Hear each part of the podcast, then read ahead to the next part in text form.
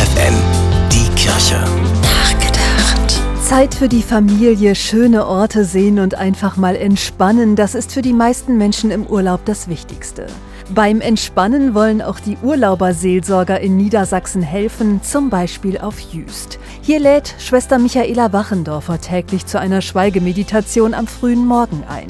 Etwa 20 Menschen sind regelmäßig dabei, vor der morgendlichen Joggingrunde am Strand oder vor dem Brötchen holen. Die Insel ist tatsächlich ein guter Ort dafür. Autos gibt es keine, nur Möwengeschrei und das Getrappel von Pferdehufen. Allerdings still werden, Ruhe aushalten, das müssen die meisten Urlauber erst wieder lernen, hat die Ordensfrau beobachtet. Viele empfinden die Stille anfangs als dröhnend oder sie stellen fest, sie können kaum 20 Minuten in Ruhe sitzen, weil das Herz sich erst beruhigen muss.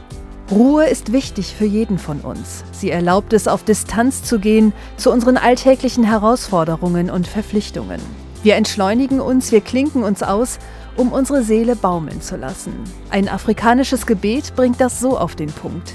Entlaste das eilige Schlagen meines Herzens durch das stille Werden meiner Seele. Stefanie Behnke, FFN Kirchenredaktion.